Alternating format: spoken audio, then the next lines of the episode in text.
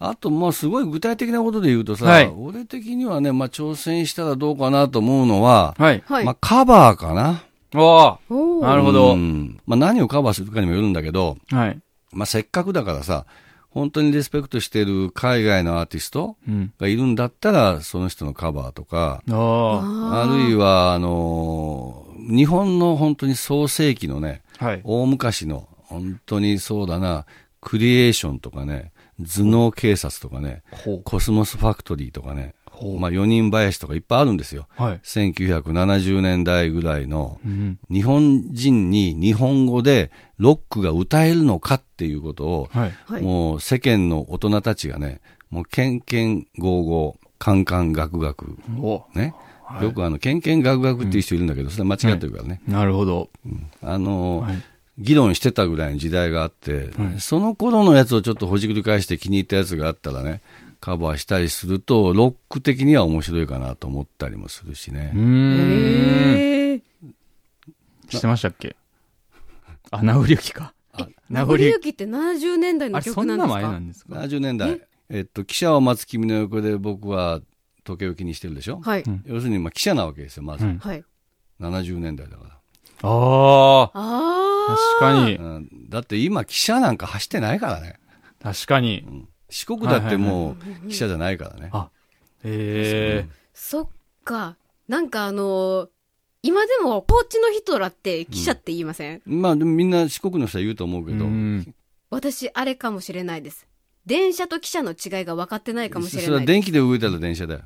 え、どういうこと蒸気機関車。蒸気機関車ってことですかいや石、石炭。違う違う、ディーゼルでしょ、ディーゼルでは記者だよね、確かね。えなので、まあ、どっちにしろ、まあいいんですけど、うんあの、何の話70も年代の終わりぐらいの曲ですよ。え。はい。ね、名残雪。なるほど。はい。それで、ちょうど私なんかが大学に行く頃のタイミングだったんでうー、ん。私1977年に、まさにその、新居浜から大学行くのに、もうそうやって列車に乗ってうん。行くみたいうなん景色がちょうど自分と重なったからさ、ええ。めちゃくちゃ覚えてるけどね。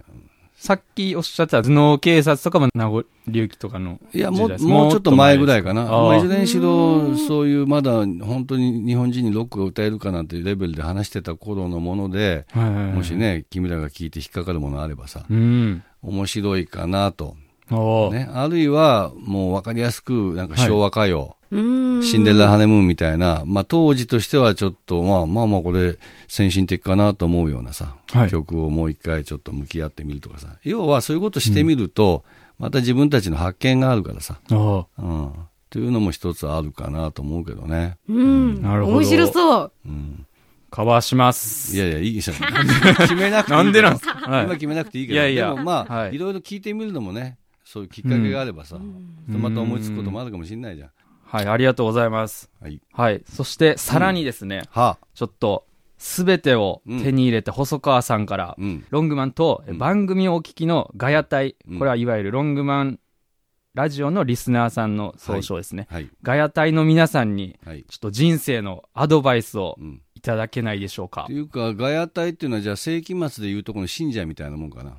まあ、その長男から言わせてもらうとね、はいまず、あの、すべては手に入れてないっていうのがですね、 あなんかあすいませんそんなちょっと台本に書いてたんでごめんなさい、ええそんなちょっ人とはまあはいいるとも思えないんでね。なるほどまあ私に今欠けているものはね、はいまあ元気という夢。いやめちゃくちゃ元気やねめちゃめちゃ元気だ一と思い番ます元気ですいよやいや、元気と僕の知夢ってだるけがないんですよ。まあそれ以外のものはなんかほどほどある気もするけど、はい、まあそれで言うとね、まはあい君たちほらもう夢しかない世代でしょ。そでれそはのそうです、ね、ガヤ隊の人たちちも多分まあ、本当夢しかないみたいなね、はい、はい人生のまあいい時期だと思うんで、はいまあそういう人にね、こんなもう前期高齢者になったおじいちゃんからね、送る言葉があるとしたら、はいまあ私の本のテーマでもあるんですけどね、はいはいまあ、。人生は縁と運ですよ。で、まあ、とはいどういう縁に出会い、で、そしてその出会った縁をね、まあ運よくうん上手に育てられるか、うんまあそれにかかってるでしょ。うんね。で、それで、じゃあどうすればそういうのにあれですかってこう聞いてくる人は必ずいるんだけど、はい いや、だからそれは、もう、なるようになるしかないのよ。なるほど。うん、ただ、問題はね、そのせっかくの縁を見逃したり、はい。そのせっかく近くまで来てる運をね、取り逃がしたりしてるんじゃないのっていう、そそこだな、そこに気づくかどうかだな。うーん。うんあの、去年のね、イグ・ノーベル賞の、はい。えー受賞したのがですね、はい。アメリカの研究なんですけど、まさに、あの、人生は運だ。IQ は関係ないっていうのがね、うーん去。年イグ・ノーベル賞を受賞したんですよ。ええイグ・ノーベル賞ってあの、くだらない研究に対して贈るはいはいはいノーベル賞なんだけど、はい。まあ、そうやってね、あの、一生懸命研究して、そこに行き着いた人たちがいるぐらいだから。えー、科学的にってことですかそうそう、とええええ統計いっぱい取って、IQ の高い人だろうが、普通の人だろうが、はい。成功する確率は変わらないし、みたいなさ、えでそれは何かっていうと、要素を分解していくと、えはい。まあ簡単に言うと、運。うーん。運がいい人が成功すなるほるどみたいなさ。はいはいはい。僕結構その、ご飯、細川さんに連れてってもらった時とか、結構細川さんから名言飛び出すから、うんちょいちょいメモってるんですけど、うんでその話で言うと、あの、メモってた言葉が、うん。成功体験を語るやつは信用するなっていう、はいそういうことですよね。 うん、だってその人はただ運が良かっただけなんだから。うんなるほど。うん自分が運が良くて成功したことを、あたかも自分が狙ってそこに行ったみたいなことを言う人多いのよ。そんな溢れてますもんね。いやいや YouTube とかでも、うんうんうん本とかでもやっぱり。でも確かさ、にじゃあ誰一人としてね、コロナなんか予想してなかったし、うんね、なってみなきゃ分かんないこといっぱいあるわけじゃん。うんなるほど。うん成功するべくして成功してる人って、まあいなくもないとは思うけど、あー基本はね、まあそれ結果論でしかないからねう。ーん成功に関してはね。それで言うと失敗の方がよっぽど勉強になるよね。あうんあ、うんそうならないようにしようとかさ、はいはいはい。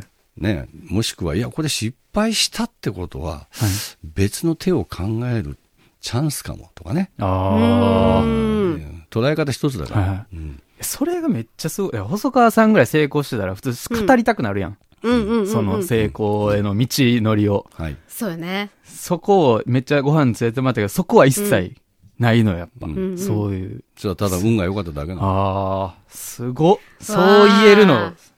まあすごいね、すちごいゃんと周りに恵まれたんだろうなと思うし ね、はあう。ん。聞いてるか、ガヤ隊。こういうこと です。こういうことです よ。い、やいや、はまあ、わかいんないよ、ま あいろんな意見終わりでしょうからね。なるほど。はいありがとうございます。はい